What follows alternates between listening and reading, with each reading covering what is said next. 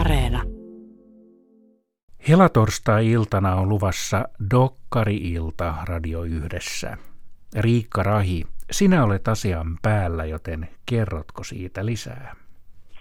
No niin, joo, nyt tässä ollaan eletty sellaisia aikoja, että aika monella on tällaista patoutunutta matkapainetta ja vieläkään kun ei pääse mihinkään, niin sitten mietittiin, että mitä tämmöisessä pitkässä dokumentteja sisältävässä ohjelmassa oikein olisi teema, niin me päädyttiin sitten tuottaja Hannu Kariston kanssa siihen, että Yle Radio yhden kanssa voi matkailla virtuaalisesti näinäkin aikoina, jolloin muuten ei pääse mihinkään. Eli podemme nyt sitten yhdessä kaikki matkakuumetta. Tämä tarkoittaa tietenkin sitä, että me kuuntelemme dokumentteja, jotka kertovat matkailusta, ovat tarinoita matkoista maailman eri puolille. Ja vieraittemme kanssa sitten keskustellaan kaikkea mahdollista, mahdollista, mikä matkailuun nyt liittyy ja mitkä nousee sitten näistä dokumenteista. Kerrotko tarkemmin, mitä dokumentteja luvassa? Me mennään ensimmäiseksi aika kaukaiseen aikaan vuoteen 1956 ja kuulemme pienen pätkän siitä, miten vaikea matkailu, jos se on nytkin vaikea tänä korona-aikana, niin on ollut 50-luvulla hyvinkin vaikea matkalle lähtö. Pekka Tiilikainen oli lähdössä Ensio Sevunin kanssa selostamaan olympialaisia Australiaan. Ja hänelle sitten tuli Jussi Koskiluoma, eli, eli tota, hallintoneuvoston puheenjohtaja kertomaan, että ei se niin vaan mene, että sinne matkaatte suoraan, vaan teidän täytyy tehdä maailman ympäri matka. Ja tässä 13-jaksoisessa osassa sitten Pekka ja Ensio Sevun seikkailivat muun muassa Pakistanissa ja Irakissa ja Espanjassa, mutta me kuulemme tässä lähetyksessä sellaisen pienen pätkän, jossa Pekka joutuu siis menemään Suomen pankkiaan omaa valuuttaa. Matkalippujenkaan ostaminen ei käy kovin, kovin sutjakkaasti.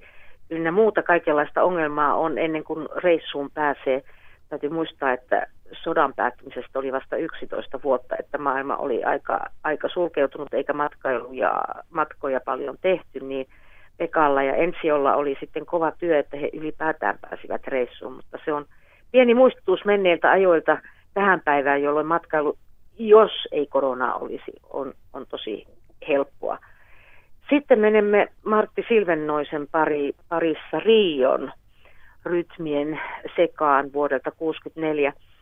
Martti Silvennoinen oli ähm, legendaarinen radiotoimittaja, niin kuin Pekka Tiilikainenkin tietenkin oli, mutta Martti Silvennoinen oikeastaan teki ensimmäiset varsinaiset dokumentaariset ohjelmat ja, ja hänkin on matkustanut ympäri maapalloa ja tehnyt paljon, paljon dokkareita näiltä reissuiltaan, mutta me pistäydymme nyt sitten hänen kanssaan Riossa – sitten me kuulemme Janette Leinon mm, dokumentin Etelä-Afrikasta, joka on varsin eksoottinen kohde, mutta siellä tulee monenlaisia yllätyksiä vastaan, joita en nyt halua tässä tietenkään vielä paljastaa.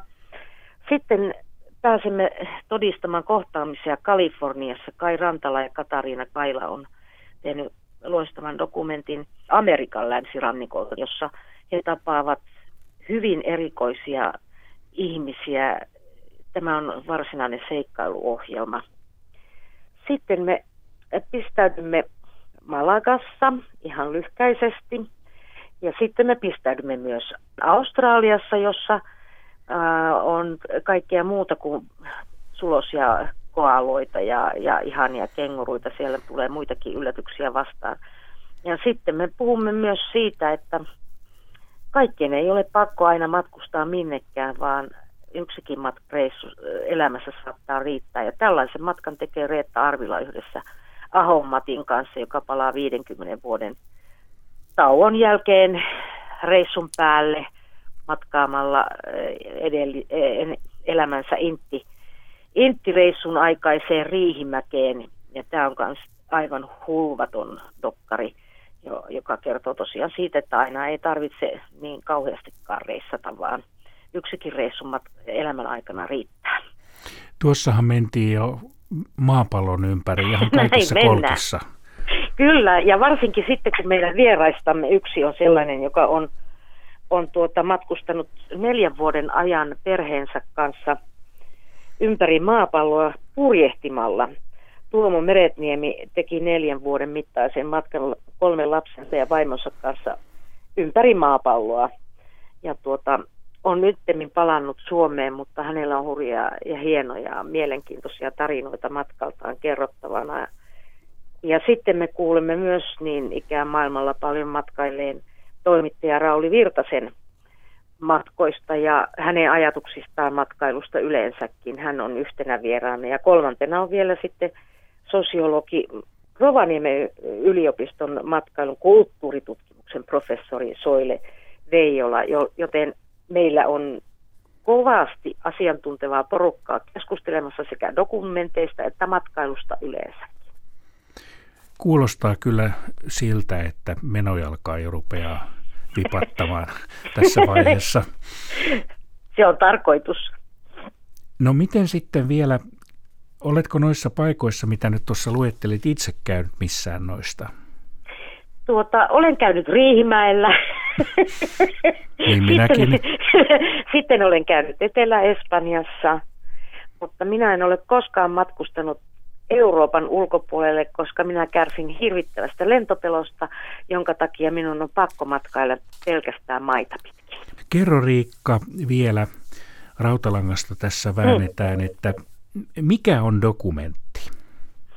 Dokumentti on ohjelma, joka on, se kertoo yhden siivun maailmasta ja todellisuudesta tekijänsä valitseman näkökulman kautta. Se ei selitä siis koko totuutta mistään asiasta, vaan antaa tunteisiin käyvän mm, ajatuksia, mm, mieleyhtymiä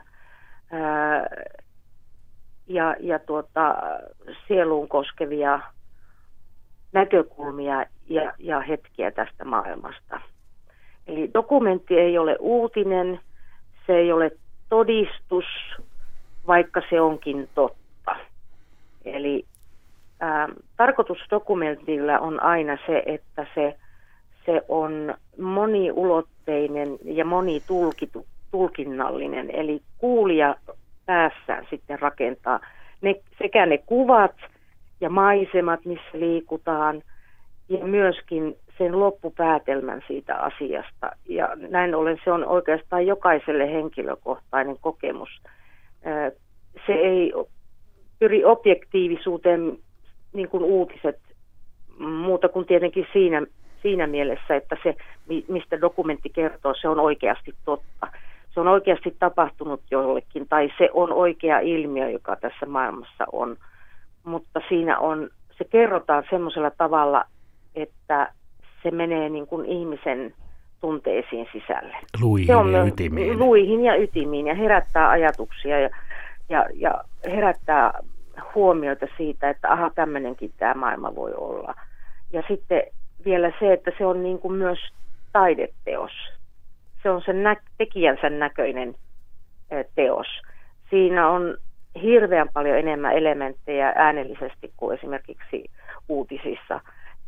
Että me viedään niin kuin se kuulija siihen tilanteeseen, dokumentin tekijä vie kuulijan siihen tilanteeseen, mistä kerrotaan ja rakentaa sellaisen maailman, joka syttyy sitten sen kuulijan päässä, eli niin kuin rakentaa tavallaan ne kuvat, mitkä muissa ohjelmissa annetaan valmiiksi eteen, niin rakentaa ne kuvat kuulijan päähän ja jokainen näkee sitten maailman omasta kulmastaan. Ja audiodokumentti on totuudellinen, tunteellinen välähdys näkemys maailmasta taiteellisella ratkaisuilla ja äänillä rakennettu teos.